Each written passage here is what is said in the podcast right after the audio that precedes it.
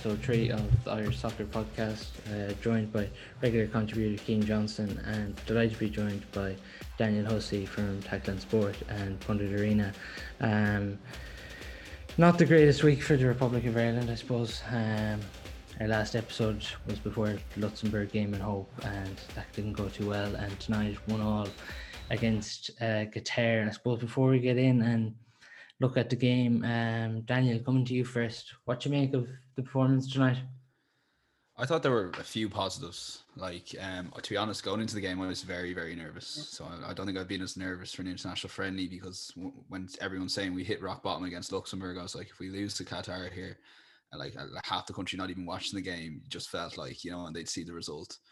So I was very, very nervous as someone that would be a supporter Stephen Kenny and what he's trying to do. So when he when we got the goal, then I was like, happy days, happy days. Can't see us losing from here. Bazunu gives away a penalty, and I'm straight away, and it gets overturned, even though they don't have VAR. So uh, then you have eight Qatar lads surrounding the referee. So now all of a sudden, I'm massively against Qatar, and really want us to beat them. And to be, I thought first half we were really, really good. Second half we got hit with a sucker punch to the goal, and it just felt like Kevin Doyle made the point uh, at the end of the game there that because of you know a lot of substitutions, you know, there's only a few days to the Premier League games and Championship games for a lot of the players. It just felt like second half it was you know it's hard to maybe look at it as, as well as the first half but we were poor for long spells of the second half until maybe that last 10 15 minutes when we kind of passed the ball around had those few chances and could have nicked it at the end so I'd be more positive. You know, one all against Qatar doesn't sound great, but like if Qatar were actually in our group, they would be top of our, our joint top with Portugal and Serbia. So they're not the worst side in the world. So yeah, uh, more positive than Luxembourg, I guess. Yeah, absolutely. And what do you think of yourself, Cian?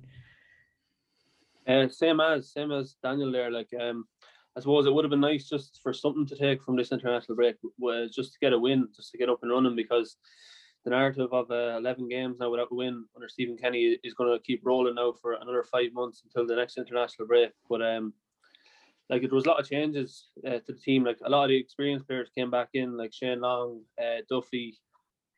Like it would have been easy for them lads, you know, to mind themselves for, for club football coming up, but they were they were on the plane. They wanted to play. Um, they wouldn't have been happy with being left out for the, the important games. But um, yeah, like we, we played well in spells. I suppose there was a bit of a lull in the game in the second half. There wasn't a lot happening, but um, like on the balance of play, maybe we, we could have nicked it at the end. But uh, a draw was probably a fair result. And as Daniel said, there Qatar had, had actually got two uh, decent results in their previous two games, so um, it, wasn't the worst result in the world, but a, a win would have been nice. Yeah, I, I suppose it would have been great to end to 11 games without a win under Stephen Kenny. But I suppose before we get into the game, um, I suppose if you're from the Republic of Ireland after the Luxembourg game on Saturday, Twitter was just a terrible place to be. Um, I think there's a lot of Irish fans that are delusional at the moment, Daniel. Like when you look at the team, like the majority of our players aren't playing um, for their clubs. Um, players we have out injured as well, like Stephen Kenny's had no luck, and like the brand of football we're playing at the minute, it's changed to the usual hoofing it up and hoping for the best. Like, and really, pe- people need to give Stephen Kenny time and be patient.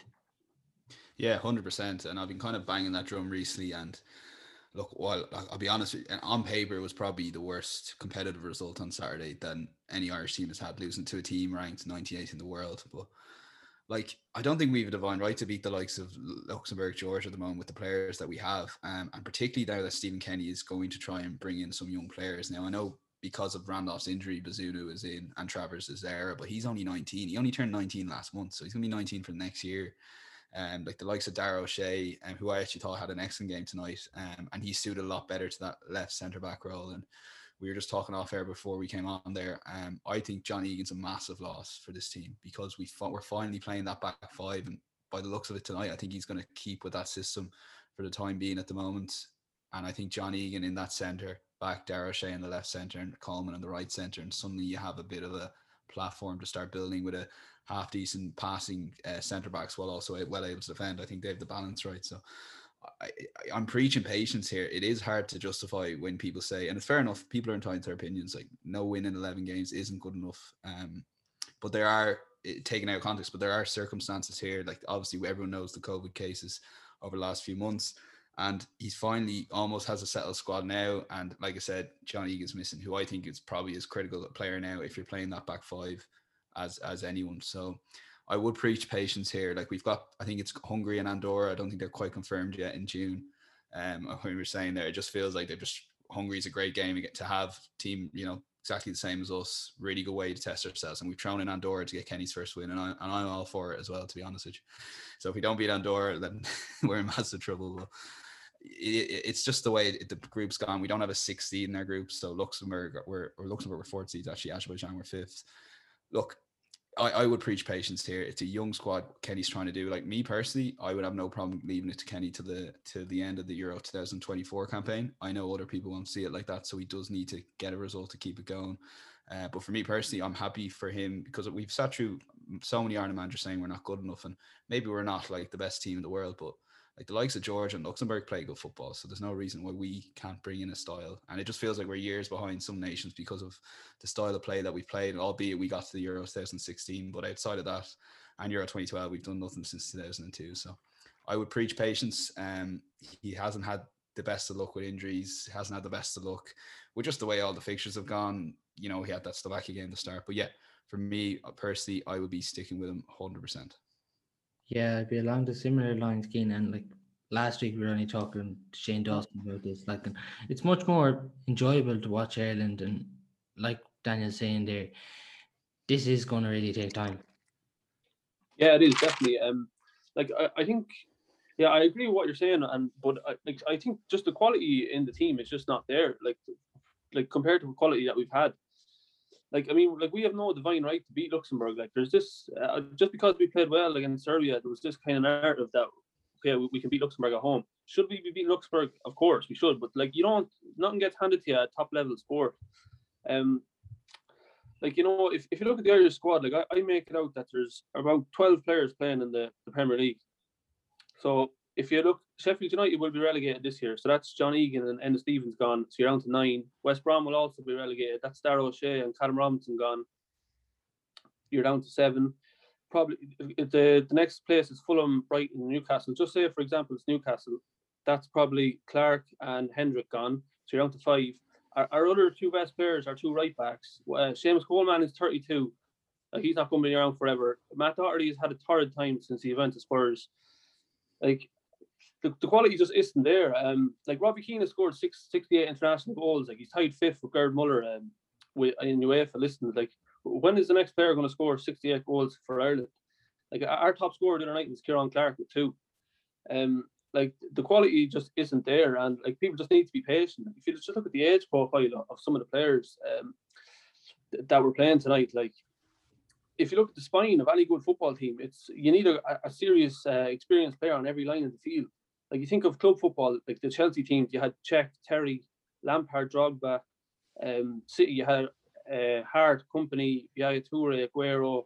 You think of the German World Cup team, you had Neuer, Hummels, Schweinsteiger, Muller. Like I know I'm I'm listing off the best teams in the world there, but like if you look at our spine the other night, you had uh, Bazunu on goal, who's his debut. You had Dara O'Shea centre back, I think he has six caps, young man. You had Jason Knight, he's four caps, another young man up front, you have Collins. Granted, he's 30, but he, he only has eight international caps. Like if you compare that to our other teams, you would have had Shay Given, Richard Dunne, uh, Glenn Whelan, Robbie Keane. They were all established um, Premier League players. So like people need to just um, understand that, the quality just isn't there at the minute, and, and it is going to take time. Just on just on that point, um, like saying all that, Aaron Connolly gets that penalty at one all against Serbia. We go two one up, and if James Collins scores that goal against Luxembourg, we go one 0 up you know. So it's not it's not like Kenny's like they're like with the players he has. I think he's doing okay. I do think he's doing okay, and it's got to take time. Like we've in our last twenty nine competitive games, this is going into the O'Neill era. We've only won five. So like, and they were against two against Gibraltar, uh, Georgia, and Moldova included in that. So we're a million miles away from where we need to be. But I think we just got to be patient, kind of weather the storm here, and kind of back back the manager because at least he's trying to get us to some sort of system that will eventually see us start playing a bit of football. And when the likes of Dara O'Shea, who's 22 now, he'll be 20, 25, 26 when the Euros come around, you know? So I, I'd be, the, I'd be similar. Like we, with what he's got at the moment, yeah, it's, it's hard to justify zero wins in 11, but with all those COVID cases. There's a lot of excuses. Uh, I think hopefully with those June games, but yeah, we, we've got to preach patience because what's the point? What's the alternative? Big Sam, Tony Pulis, like that's honestly, there's I don't see a like uh, like uh, Kenny's not without criticism. Like I'll be honest with you, he, I thought he made a mess of the substitutions um, against Luxembourg. To be honest with you, I thought Troy Parrott could have should have come on sooner. A few other kind of examples like that. So it's not he's not for me without to be just not criticized, but I definitely think that there needs to be a lot more patient. And I just think there's a huge overreaction to that defeat on um, Saturday. Yeah, like like people are calling for him to be sacked, but like, like that's an easy thing just to roll off the tongue, like oh sack the manager. But like, why would say to them people is like, what would you do then? Like, where where do you go then? Like we've been through like pragmatic counter-attacking managers who tried to nick results, and we complained about it for years, and now we're trying to move away from that, and people want to jump ship already. Like, I mean, Stephen Kenny was given the job on merit. Like, he wasn't his name wasn't plucked out of a hat. Like, I mean, he was he had a he done um extremely well in the League of Ireland with the Irish 21s like if you look at our last um our last eight debutants, uh, like Bazunu, Ryan Manning, Jason Knight, Adam Idah, Dara O'Shea, Molumby, uh, Troy Parrott, Aaron Connolly, like they all have an average age of around 20. Like I, I don't think there's any better man to try and guide them uh, through the team than Stephen Kenny. Um, and like, like the FAI have to take a look at themselves as well. Like um, like results like that were coming for a long time, and, and they, they will continue to come uh, unless we do something about it um, like as Brian Kerr was saying, like they've they left the responsibility of developing players on the doorstep of League of Ireland clubs who just don't have the facilities or they don't have the money to pay coaches. Like um, I know I put out a tweet there, like the, the FA are 50 million in debt, but they're bidding to host the World Cup. Like uh, how about developing our own players? Like, like so, so just say FIFA say in the morning Ireland can host World Cup games. Like uh, the FA are going to have to spend money on stadiums and security and all the things that go with hosting a World Cup. But like surely to God, if there's money there, it should be going into League of Ireland clubs, the grassroots, coaches, uh, and developing our own game. Yeah, like you're spot on there. Like, and Daniel, it's it's a huge issue as well because like we know the issues that have went on the FAI, and like Cian mentions there about player development. Like we're talking about the Dara O'Shea's, and I suppose the, the age around that category is the oldest there is about 22 and i think Alan Browne's then the next oldest around 28 so like there's five or six years there of players that we just don't have. And like if the player development was there and our structures were right we should be having more players in between them ages coming through. Yeah exactly. And i just think that like Gavin Bazunu is a good example. So what we've kind of gone away from the last couple of years because all the way through schoolboy clubs developed our players, and now there's a little bit more of a League of Ireland style with the, you know the introductions of the underage League of Ireland structures, which I think are a brilliant idea. And to be honest with you, um, and just reading a few um, articles this week, it just seems that no one in Europe had that system where schoolboy clubs were given their national teams players. It was their league, their national league, and for us that was the League of Ireland. So it's almost like it was working for whatever way, so we just kept it. And now it seems we're finally doing that. You know, so Bazunu obviously started at Shamrock Rovers, and now he's Manchester City on loan at Rochdale. And to be honest with you tonight, I just want to mention I thought he was. I know he he actually had, uh, you know, he looking in the cold light, he probably had a few dodgy moments, got away with a couple of things. On another night, he could have conceded three or whatever. But I just loved his confidence. He'd give the ball away and he would just straight on it. Just nothing phases him. And like I said, he's 19. But he's an example of players that are going to start coming through, hopefully, because of that change of system. But again, that's like five or six years down the line. Like you know, the usual stuff. Like Dara O'Shea obviously went to he went. I think he left for England at sixteen. Uh, and joined the West Brom Academy, and now he's he's 22 now, so it's taken him six years, and he had to he went to Hereford in, in non-league and Exeter, so he's kind of booked the trend there rather than a really good Irish system that's brought him through. So we're kind of lucky in a way that someone like Dara O'Shea has come to us, and at that left centre back role, if we do stick with this, the back five, I think he will be a big part of that um, team set up in that left centre back role. But yeah, so the, the players we, we're having, like you said, the younger players, they're almost like booking the trends. And the likes of Gavin Bazunu is something that we actually, some a player we actually developed ourselves that went through Shamrock Rovers, and we we got five hundred thousand uh, euro from. So those kind of players are going to take a few years to come. We don't have any players in that, like you said, there's a handful of players between maybe 22 and 28 so yeah, that's it's a worry. It's a massive worry. So we got to get the likes of Dara O'Shea to 25 or 26 as quick as possible, which obviously is impossible to do. So yeah, I, would be concerned on that. Like there is that gap. So we're, we're left with, you know, someone like John Egan has to kind of lead lead that team. I think he's 28. um, and a few of those other players. But it is a massive worry that there's too big a gap between the young players coming through. Like these players are still all under 21 players. Bazunu, um, O'Shea, maybe just older, although he could still be qualified. I'm not 100% sure. Uh, Molumby is, Jason Knight is, Troy Parrott is, and they're all playing tonight and they've all played contributed over the last couple of games. And to be honest with you, they're all can make an argument that those five players can nearly be in the starting team. And that's a that's half our under 21 team. So they're just too young. But we've got to play them because if we don't play them, we're going to be left in a situation where someone like John Egan has only got 12 international caps. And that's that's an indictment on the management of Martin O'Neill not to bring him sooner. And he only brought him in once he, as far as I remember, until he got into the Premier League of Sheffield United. So he should have been brought in a couple of years previous to that. And we end up with those a player like John Egan, only 12 international caps. So we've got to get these players experience because that's the only way they're going to learn as quick as possible. Yeah, and like Cian, even like the smaller countries, like they've got their structures in place. I suppose if we're if we're trying to make relevance to a country, it's Iceland. Like they like they have a very small population, but they have got their house in order. Yeah, yeah, hundred percent. Yeah, like I mean, Ireland is a country with a population of under five million, and like soccer is not the number one sport in this country. Like um, GAA, like there's a GA club at the heart of every community. Rugby is absolutely huge in Ireland as well. So like the players are being pulled in every direction when they're young, and we're losing a lot of players. So we like we need to be making the most of everything we have, and we're just not like um I think like anyone that read Champagne Football will tell you the, the problems that are, are going on there. But um yeah, it is like when you look at Iceland competing at major tournaments and their population, and then you look at us and, and what we're doing, it, it would make you frustrated. But like we just need we just need a root and branch analysis of, of what's going on um, from the, the bottom uh, the bottom up. Um, there's just not enough not enough players coming through. Um, like Stephen Kenny has done great work with 21s, and that's why he's the man to bring them through.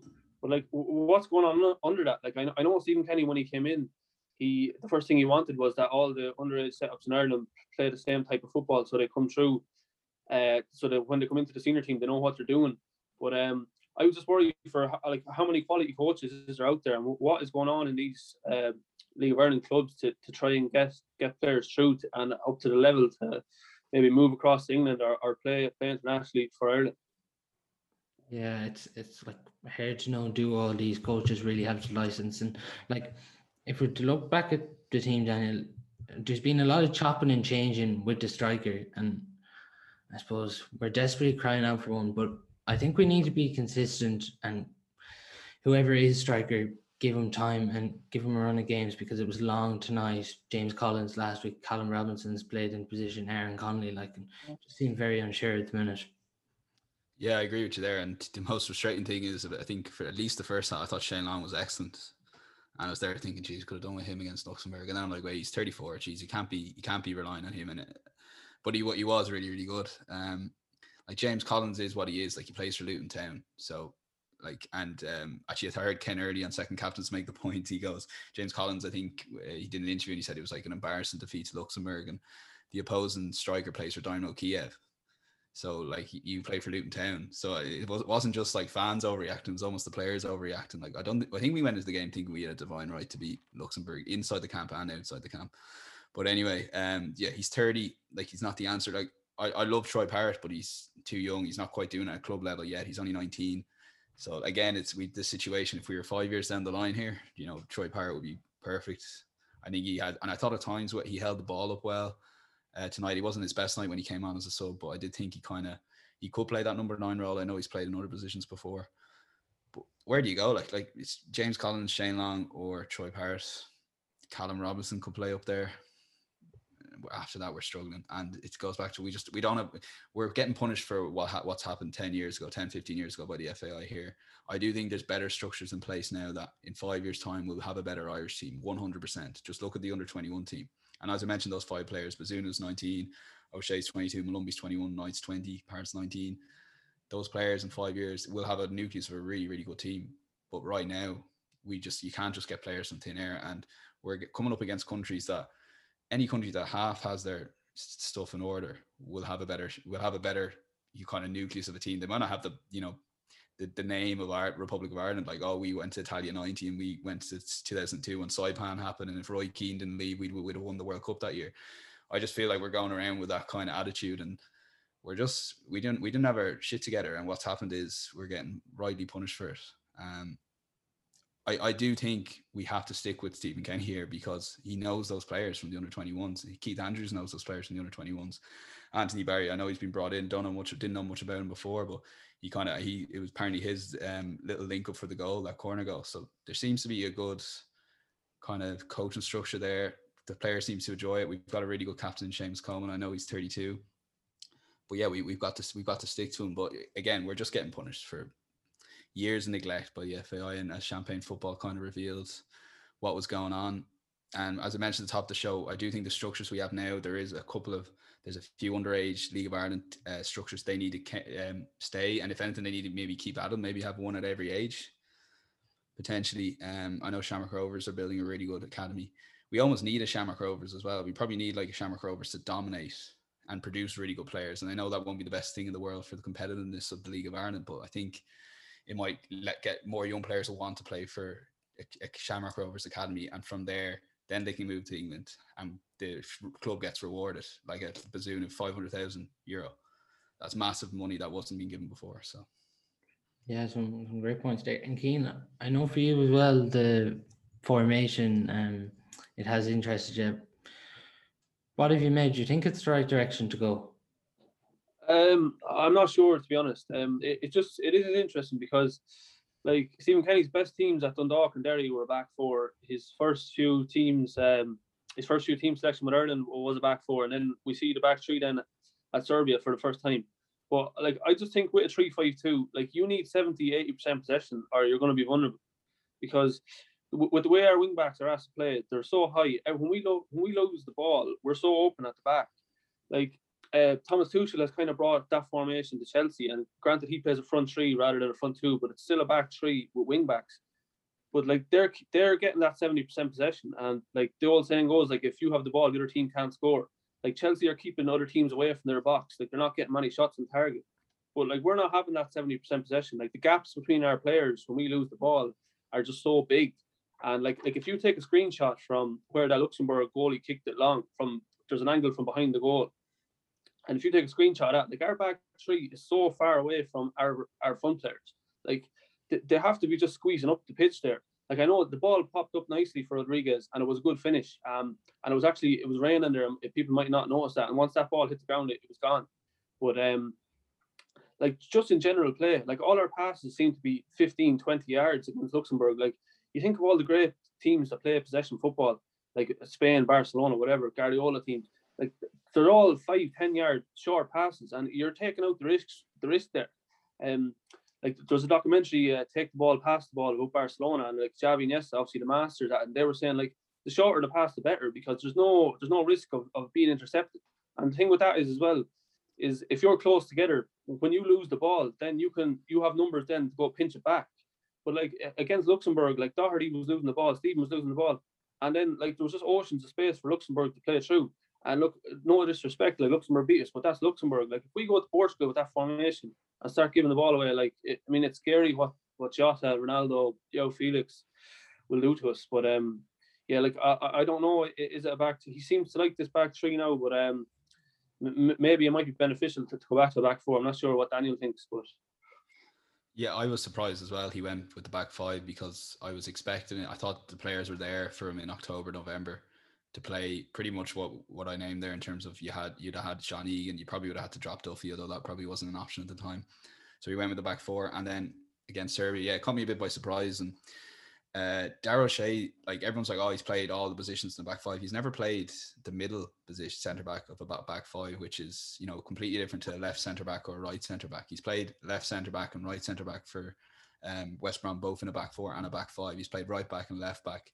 Uh, as far as I know, he hasn't played wing back, but he hasn't played that centre back role. So he was like having to lead against Ciaran Clark, left centre back, who's had a terrible season at club just in terms of Newcastle's form more, more than him personally. So his confidence was shot.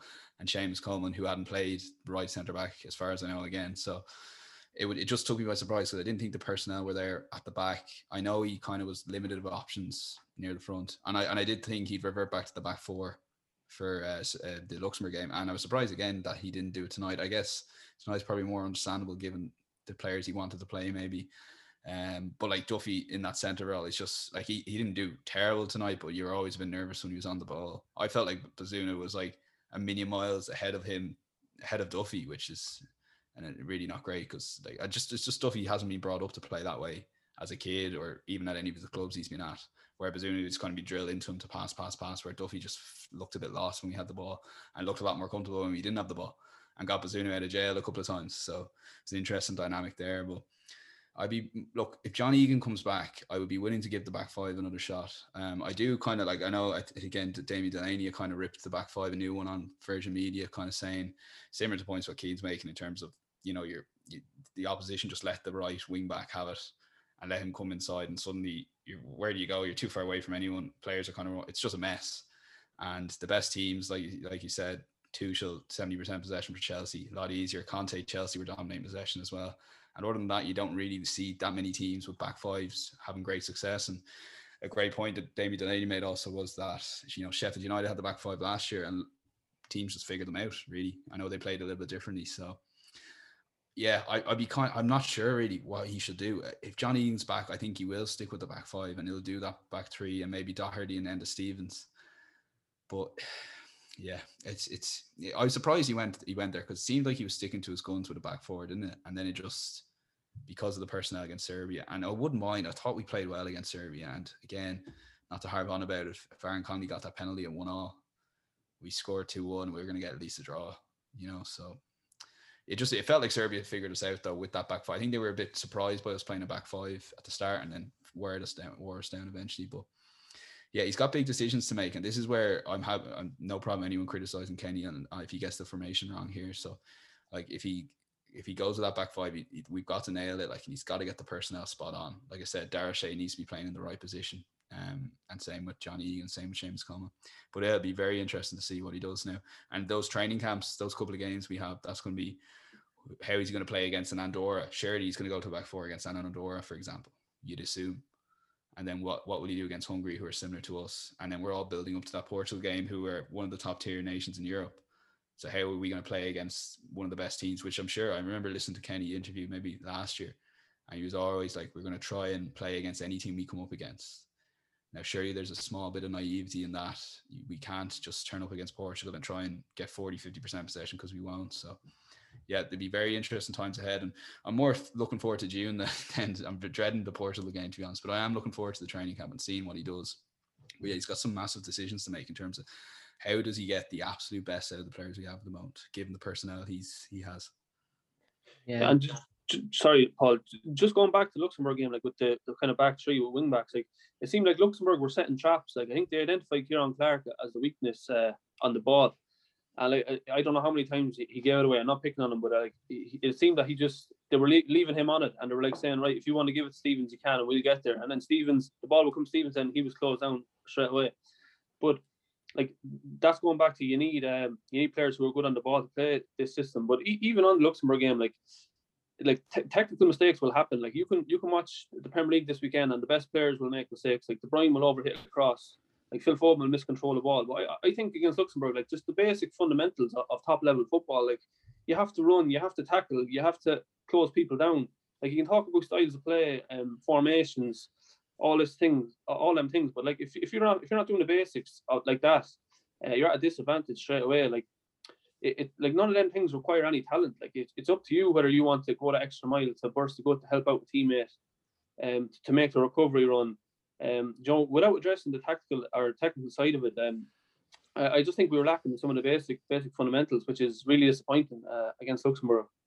Yeah, just last thing on that Luxembourg game, I did think Kenny got it wrong with the lineup, like you said. Luxembourg figured us out because they saw the Serbia game. They guessed we were going to do a back five, and like Ian said, they they let Ciaran Clark have the ball, who gave the ball away, trying to pick out Enda Stevens, who incidentally also his confidence is shot as well. So it was just a mess, and it just felt like the players once things weren't working the way they thought it was going to work, the Kenny management had decided. Then the panic stations uh, went in, and people were hiding on the pitch, and there was no, like you said, the basics of running and tackling. You don't need any tactics for that, but it all came from Luxembourg figuring us out early. And to be honest, Kenny really should have gone back to the back four either at halftime, 60 minutes in, 75 minutes in, 84 minutes in before the goal. So that's where I personally would have a problem with him would he and like would he go back to the back four or back five? It's hard. It's hard to know. Yeah, and like Cian, um, Daniel mentioned their first goal there. Um, it was a well worked move. Like we were on the front foot for the first few minutes. At the start, like Jeff Hendrick gave a great ball to Shane Long, and he probably does need to do better with the cross. But like the first goal is a well worked move as well. Like it looked like something that was done on the training ground. Yeah, hundred percent. Yeah, and it, it was a very good start because like um with the the result and the week that was gone, a good start was, was crucial because if if the first few minutes had gone bad, you know who knows what could have happened after that. But yeah, hundred percent right. Like um, that, that was a lovely ball from Hendrick. It was kind of a disguised one where he kind of opened out his body and then turned it at the last second. And I suppose that that's the stuff we need uh, if we're going to play attacking football. Like you need them players who can look one way and, and pass another. Um, for Shane Long, and I think Robbie Brady had a went close just for the corner that was the goal. And um, yeah, as you said, the goal it looked like it was straight off the training ground. There was a nice uh, a, nice run out and Duffy blocked uh, James McLean's man and he just came around on loop. Granted, it was a, a deflection, but you could see the, the, reaction from the, the Ireland bench and how happy they were. It was definitely something that something that came straight from the training ground. And I suppose there is there is great satisfaction that when you spend so much time working on something when it comes off in a game, uh, it just makes it makes it a bit more sweet. And Daniel, like it, it's great that we're playing a possession game, but something that's frustrating me with our passing, like at stages, we can just be too lateral and we're on top sometimes. We're just lacking a bit of urgency. Yeah, and there's times like in any and anyone who plays for any team, like I play for a GAA team, and we were guilty of when we're winning a game, just passing the ball backwards instead of going forwards. And you see it countless times. And even in the Serbia game, we went one 0 up, and it just felt like anytime we got the ball, we were like, oh, and we kind of sat in. We went back to old habits. So it's important that Kenny's that this training camp in June, he's got to make sure that we're trying, like we are trying to do the right things, and then like when you go one 0 up in a game, it feels like then oh we're kind of just retreat back. And Ireland have always had that problem. Actually, we we score against the run of play against any nation and park the bus then, and eventually concede, and we'd wonder what happens if we didn't actually score early on and try and try and uh, see take our chances nil all with ten minutes to go as opposed to hanging on to a one 0 lead. But the, the, it's going to take time. Like, and I just, just like Kenny's just been in his press conference there on RTE, and he just said, "We're basically we're forming a very good squad over the next couple of years, and I'm certainly going to be part of that, and I'm going to manage that and make sure we're even better." It just sounds like he was really defiant, and I think he probably needs to be said. And for people that want Kenny out, like it's not going to happen this campaign. It just can't happen this campaign because we're just going to be left in absolute limbo. Like the Portugal, the Portugal game is going to be it, it like realistically, we're not going to win the Portugal game and then I think it's Serbia and Azerbaijan, isn't it? The next two. Like, look, I I point to the, the Northern Ireland case, like Michael O'Neill, and the weird parallels with that is Azerbaijan and Luxembourg were in their 2014 FIFA World Cup qualifying campaign. Northern Ireland finished uh, basically second bottom, one point off Luxembourg, and uh, behind Azerbaijan, and 14 points off qualifying in second place and or to the playoff round with Portugal.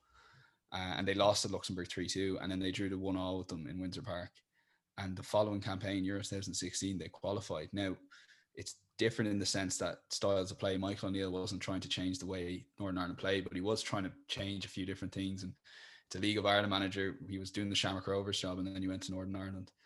I just think the parallels are there for us to just give Stephen Kenny a little bit of time here. Um, but back to your point in terms of yeah, it's it's it's always been a problem with Ireland. I think uh, the lateral passes. Um, and I think that's something Kenny's trying to drive out of the players. You got to be brave in the ball, and there's no one braver tonight than Bazunu on the ball. And I think if you if you had you know that kind of caliber player in each position, like do you know, I mean, he was like Manuel Neuer, the confidence he was shown. Now, it was overconfidence at times, but that's like a lot of it was down to the tender backs he was passing to weren't used to it. Like I thought someone like Dara O'Shea had suited him, but like I said, Shane Duffy struggled. So we've got to kind of instill that in every single player in every single position. But at the moment, we just don't have the personnel. But I think we will in a few years. But if Kenny's not there and we're going back to if Big Sam's in charge of us in two years' time, it, we're not we're not going to see we're not going to see that. That's what I'm afraid of. Like, and uh, there is a there is a bit of a um, stuff in the media, people trying to get rid of Kenny. Like, just people don't like him. It's almost like the face doesn't fit for a few people who uh, will be happy for us to blow two million again or three million, wasn't it? Two million on Martin O'Neill and one million on Roy Keane. Ah, I don't know. Yeah. Just on the urgency, like um, against Luxembourg, a quick point. Um, like we were drawn in a qualifier against a must win qualifier against Luxembourg, and like the ball was going out of play, and people were taking a breather and just looking around, like sprint and get the ball and get it back into play. Like if the ball's going out for a corner, like we have to win this game. Like what? What? I don't know. Like Ju- that's just, a point, attitude. y- y- just a point on that. I think we as a, a, a, a I'd say in Europe, I, I don't think there's any team that misses fans more than Ireland. Similar to the Premier League, where I don't, as an Arsenal fan myself, I don't think anyone's missed fans more than Liverpool and Anfield. And I think we really miss fans. Like I, I don't think we'd have beaten Germany one 0 without fans behind closed doors. Not a chance. Not an absolute chance. Shane Long would have chased that ball like that without fans in the in the stadium. Not an, not a chance. So games are different. I, I do think we miss the fans for stuff like that. There's no way we'd have let them away with walking, and I think we'd have helped them in a game like that, and especially with the feel good factor around Stephen Kenny. Like he hasn't had a game in front of fans yet, which is which is crazy. Is it- yeah, he hasn't. Yeah, so like it's felt like as I think Dan McDonnell said from the Independent that it just feels like his whole uh, his whole time in charge of Ireland's been on the internet. So I, agree, Keith. It's not good enough for professional footballers to be walking around, but I just think they got for whatever reason, the taxes weren't working and they hit, and that's not good enough. But I don't think if there's 50,000 fans in the stadium, which probably won't be for a while, um, granted, that that happens. It just doesn't. So we Yeah. missed the fans as well, us more than anyone, I think.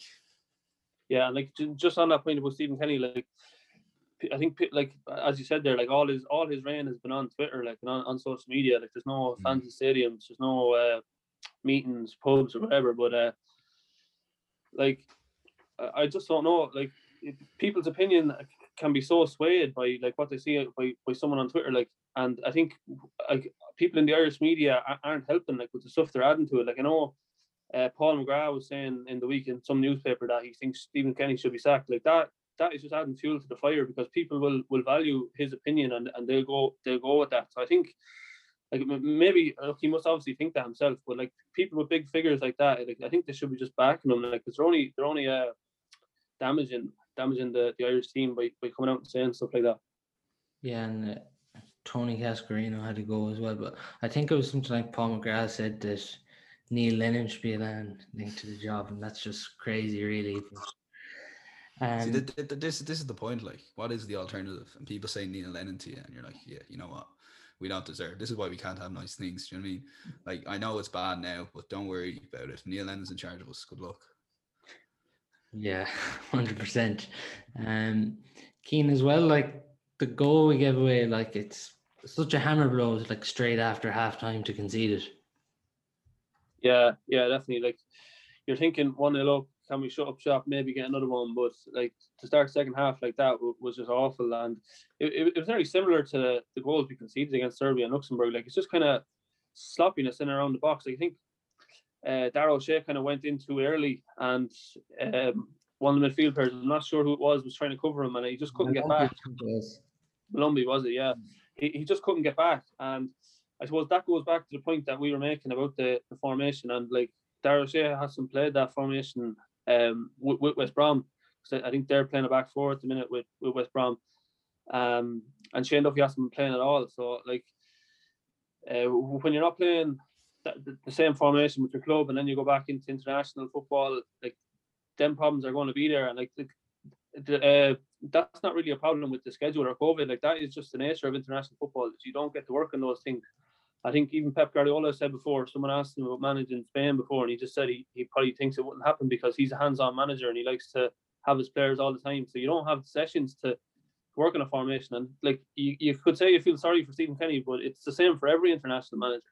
Um, working on those formations. But yeah, look, we just need to cut out the, the silly mistakes for the goals. Um, like because like if a team plays through you or someone scores a goal from outside the box top corner, you say fair enough. But like I, I- know you can analyze every goal and say we shouldn't concede that, but a lot of ours seem to be just like simple mistakes, and, and it's costing us.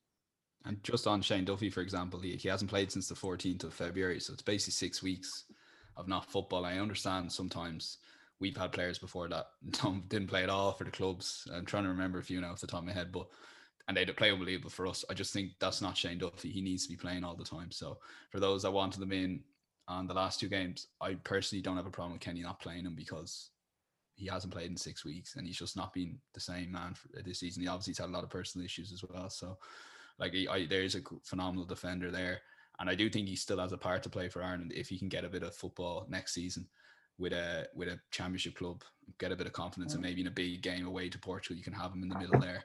But yeah, if the likes of like like you said, different formations, international management is a lot different to club management, obviously. And uh, like Kenny's had he had the two years with under 21s, which I thought I think is, is important and will stand to him at times like this. Like he knows he only has a certain small window to work with the players. That's where the COVID thing was so frustrating. But um, I do think that training camp in June, it, you know, could be the makings or breaking of us. But um, I really, really be promising. Hopefully, something promising comes from that. Not just in the, the games, but what they work in on the training ground. So. And as well, um, Daniel, like we do get chances at the end. Like Robinson really has to just go for it at his first touch, and then mm. Josh Cullen could have nicked it. But like, it's it's just a side lacking on confidence that couldn't nick the result when when you do look back on it. Yeah, I, I actually think Robinson was he was definitely our best player against Luxembourg and played well against Serbia. Uh, for whatever reason, I thought he wasn't great when he came on against, and that was before he had that chance. And I was like, just hit it, just hit it, and he just didn't. And then the it was a it was a great ball, wasn't it? And was it Manning who put the ball in? I'm trying to remember. Yeah, Christie, you're right. Sorry, Christie was, and who I actually thought did okay at the right wing back. And someone like Matt Doherty, if he continues not playing well for Spurs, I'd have no problem with Cyrus Christie starting in that right, wing back role if Kenny goes for that back five. But yeah, Cullen's got to score. Uh, it's typifies the Kenny reign. What a lift that would be. We'd have celebrated it like a qualifier win, and rightly so because of the pressure they've been on. And of course, we had a straight uh, the keeper. So like, it's just it's it's this again like the one all against Serbia. We don't get the penalty. Josh Cullen misses from literally. I watched it again today. He watched misses it from six yards. It's like straight the keeper. Either side, one 0 And I know that papers over the cracks, but that's what not that we need it for like people that understand that this thing takes time, but we needed it for the likes of Paul McGrath to get off Kenny's back, just to nick a one 0 win or get a even get a one all draw or a nil all draw, and just bounce of the ball doesn't go on our way at the moment, despite everything despite everything we be sitting here. I know it's hard to say because we we've zero points from zero points from two, isn't it? Yeah, but we could have six from those couple of small incidents. So saying it, despite everything, there is something happening. Now I know we were awful against Luxembourg, but we played well against Serbia. We played really well against Slovakia. You know, should have got a result there. We got a draw. We should have won the penalty shooter, or should have, you know, tried, got a win.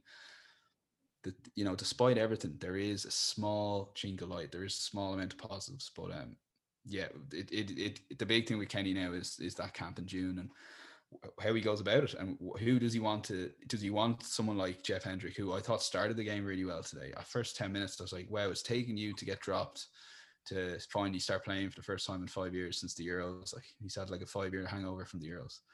And then he just went missing the rest of the game. It was a typical Jeff Hendrick performance really. Um, and it's just in fairness to him like he, it hasn't he's done all, he played all right for with Burnley and then played okay for us then. And since he's gone to Newcastle, like in fairness, to him like he's been playing right mid for Newcastle. I've seen in a 4-4-2. Like that, that doesn't make sense to me. So in fairness to the lad, um, and like likes of Robbie Brady just can't catch a break with injuries, like another injury. So it depends. Does he want to keep those players involved? I think someone like Robbie Brady, he does.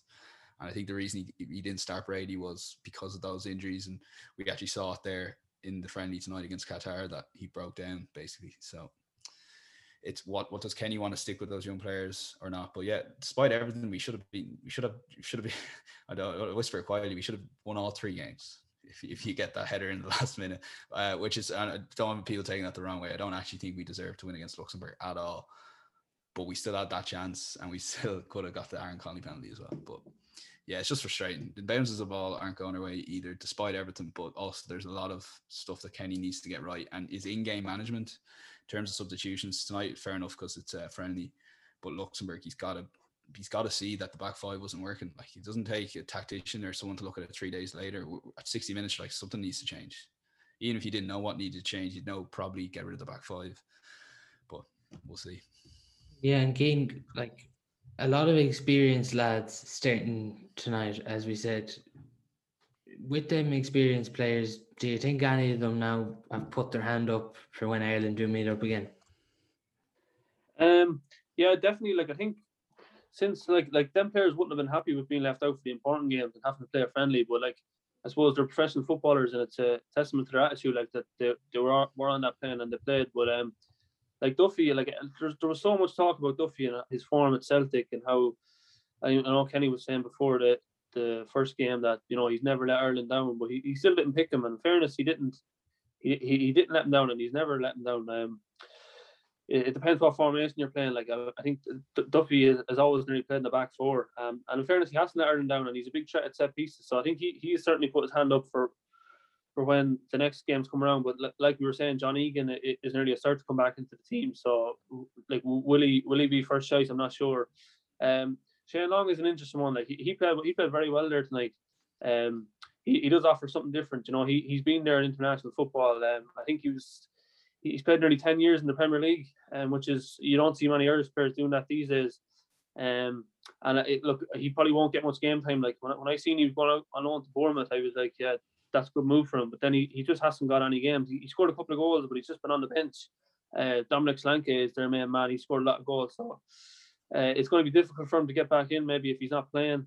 Um, but but as we were saying earlier, like it's not as if we have world beaters up front. Like the, the goals just aren't going in, and um, like I, I don't know if you can say it to the players or not, but like uh, like we're not going to Qatar, like you know. So like th- this next camp can it be about like can Stephen Kenny can you say to Aaron Connolly, right, you're my striker, you're going to play the next five, ten international games, you know, because as a striker you need confidence. Like when when when Aaron Connolly gets put into the team, it's like a, it's like a Brighton when he doesn't play and he comes into the team, you're like, right, I have to do something amazing here, or I'm going to be on the bench next week.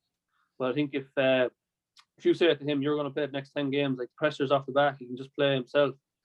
Um, so that's what the next camp has to be about. You know, can we nail down a formation? Can you say it to uh, one of the goalkeepers, you know, Kelleher, whoever, you're you're my goalkeeper for for my my tenure as Ireland manager. Can he put that confidence in them?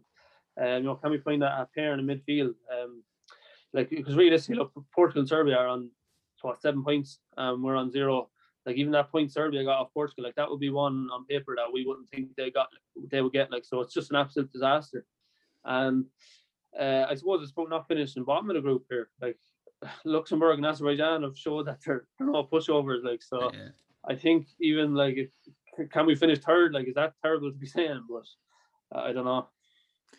Yeah, just on um, yeah, it'd be, it'd be interesting. Like Northern Ireland, as I said, finished fifth out of sixth in their group. So realistically, if we're kind of follow that pattern, unfortunately, I think we could possibly finish fourth or fifth. Uh, one thing, just Kenny in his his press conference, is he's just kind of said like he's kind of had a hit back at the media just literally a few minutes ago. Like I've experienced a lot in my life. It doesn't hurt me because you know what? I don't care. I know what I'm doing. I have real clarity in what I'm trying to implement. Some people have turned quickly. Maybe that's to be expected. So it's interesting that he's come out kind of fighting. Um, he's obviously not happy with some of the coverage that's uh, happened. Yeah, very interesting. Uh, one thing, just you mentioned Cian in, in the goalkeeping situation. It's very. I, I wouldn't be surprised if if Randolph isn't going to be involved and he's going to go either between Kelleher and Bazunu because the two of those keepers suit what Kenny's trying to do. Where Darren Randolph's never had to do that for Ireland. Like he was the man, like to take the Germany goal against uh, with Shane Long is a perfect example. He's great at booting, and he's got some boot on him. Hits at 70, 80 yards. I don't think he's great passing the ball. So I think with that injury for Randolph, I think you could see Kelleher and Bazunu um, maybe being involved in June with a view to one of them being involved against Portugal. Yeah, that could that could definitely happen. But um, I suppose if we're to just look briefly at the League Ireland, um, you're watching there, Finn Harps and uh, Dundalk, like, and what a win for Harps now, like top of the table as well. It's just mental, like. Yeah, it is mad. Yeah, like not many would have predicted that result. Um, I think Adam Foley was the hero again. He scored the winner against uh, Bohs last week, and then got the two goals. But uh, I think Dundalk reverted to a back four. Um, it was probably forced on them rather than by choice. So we're missing a couple of players. Um, but they had the better the opening half. Like they had long spells of possession without really threatening. Um, you know they had a penalty show, a half penalty show, a couple of couple of chances, but not not really clear cut. Uh, Michael Duffy was probably their, their brightest spark. Uh, he was switching between the right and left wing. He was very lively, but um, you know the goal to put Finn Harps in the lead was a bit bizarre. Like uh, the Dundalk goalie uh, took took a heavy touch from a back pass, and he was just assessing his options, and he went to clear it up the field, and he was closed down and blocked back into his own net, and you could see by the reaction from the the, uh, the Dundalk players, it's just a terrible goal to concede, and it just sucked the life out of Dundalk after having played and started the game so well. But um, uh, Ryan O'Kane came on a half time for Dundalk, uh, the youngster, and he was very impressive.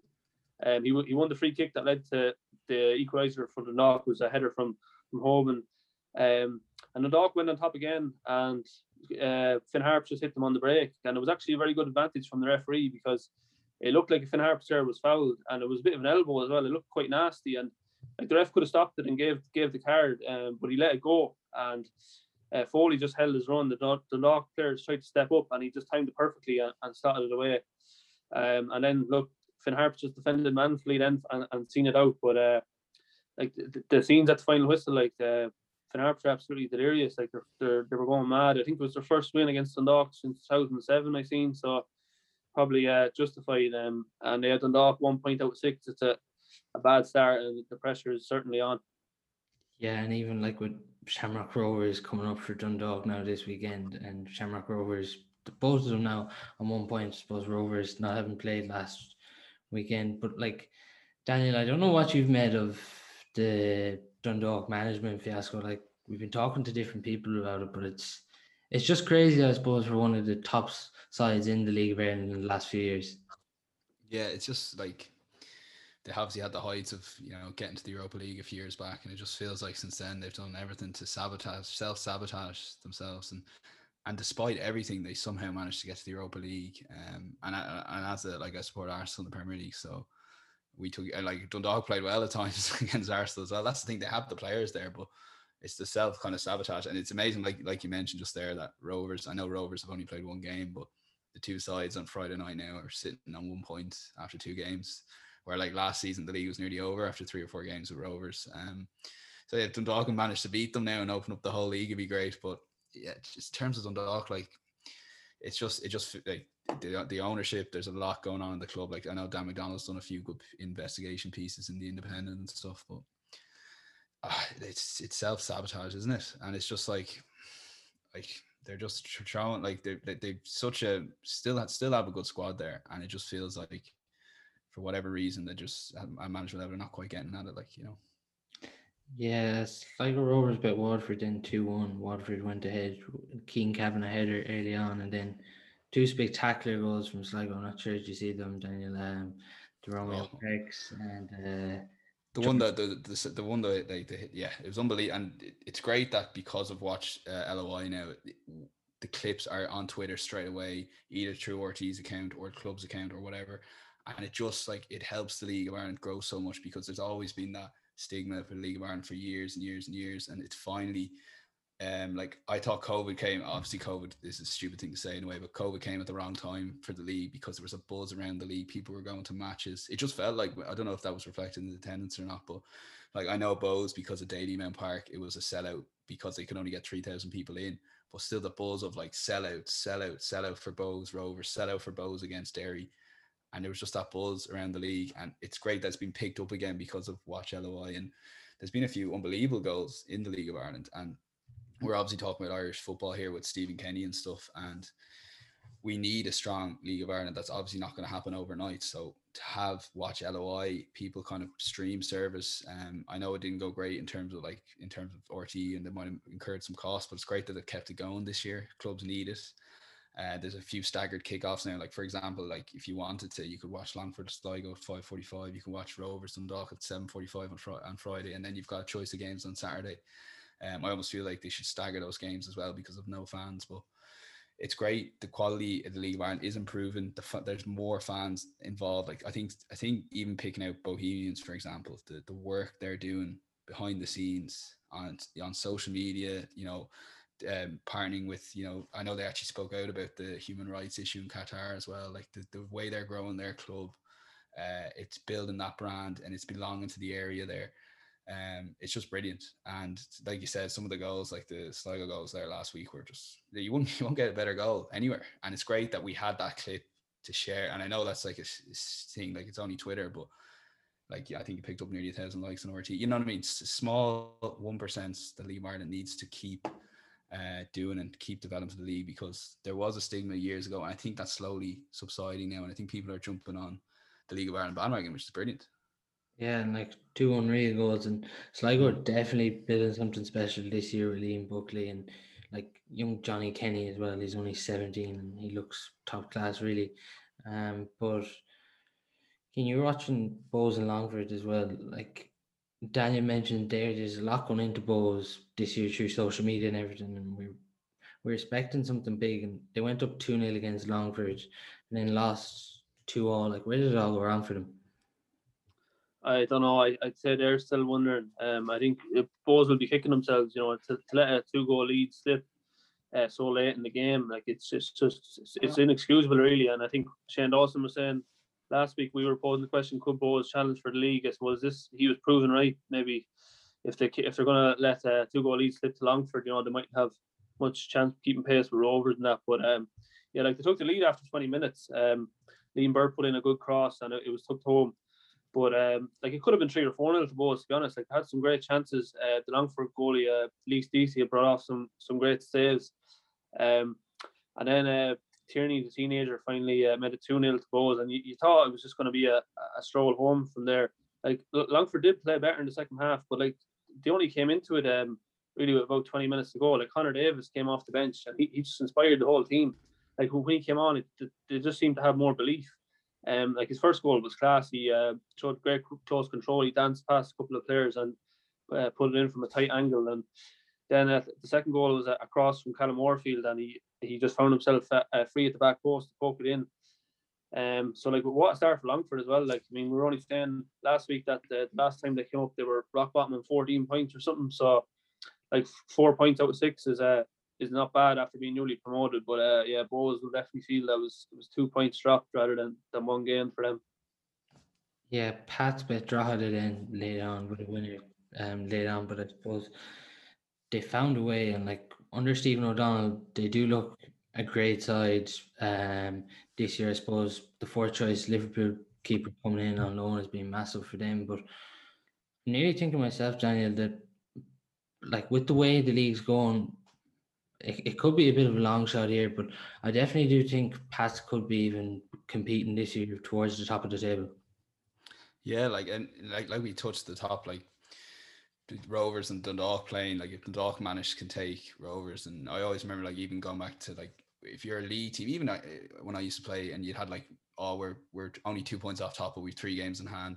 The games in hand catches up catches up on you because then you have to play three or three games in a week, and Rovers are on one point out of one you know, if Dundalk can get something out of them, and Pats, like you said, can they're on four points now.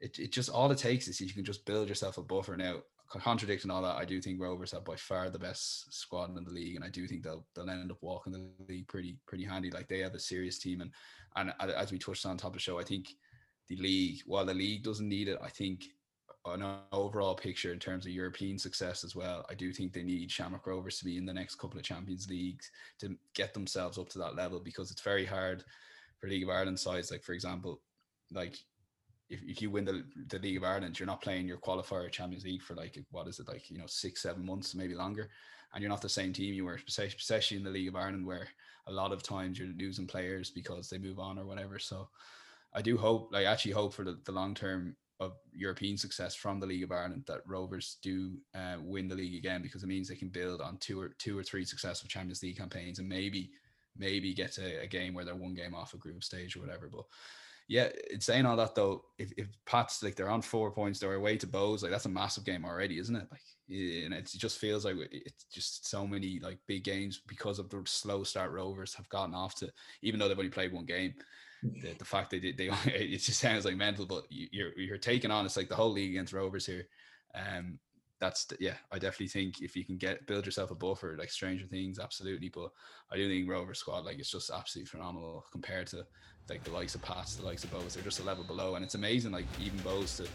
Uh, I know they were like a good bit off Rovers in the end, but even competing with them at the start of the season made it a bit of a title race with Dundalk and Rovers at the start of the season anyway. Um, but yeah, like I said, if you can just build that four six point buffer, like who knows? But yeah, it's Stranger Things, definitely. Yeah, uh, another full round to come this weekend in the Premier Division and the First Division to look forward to.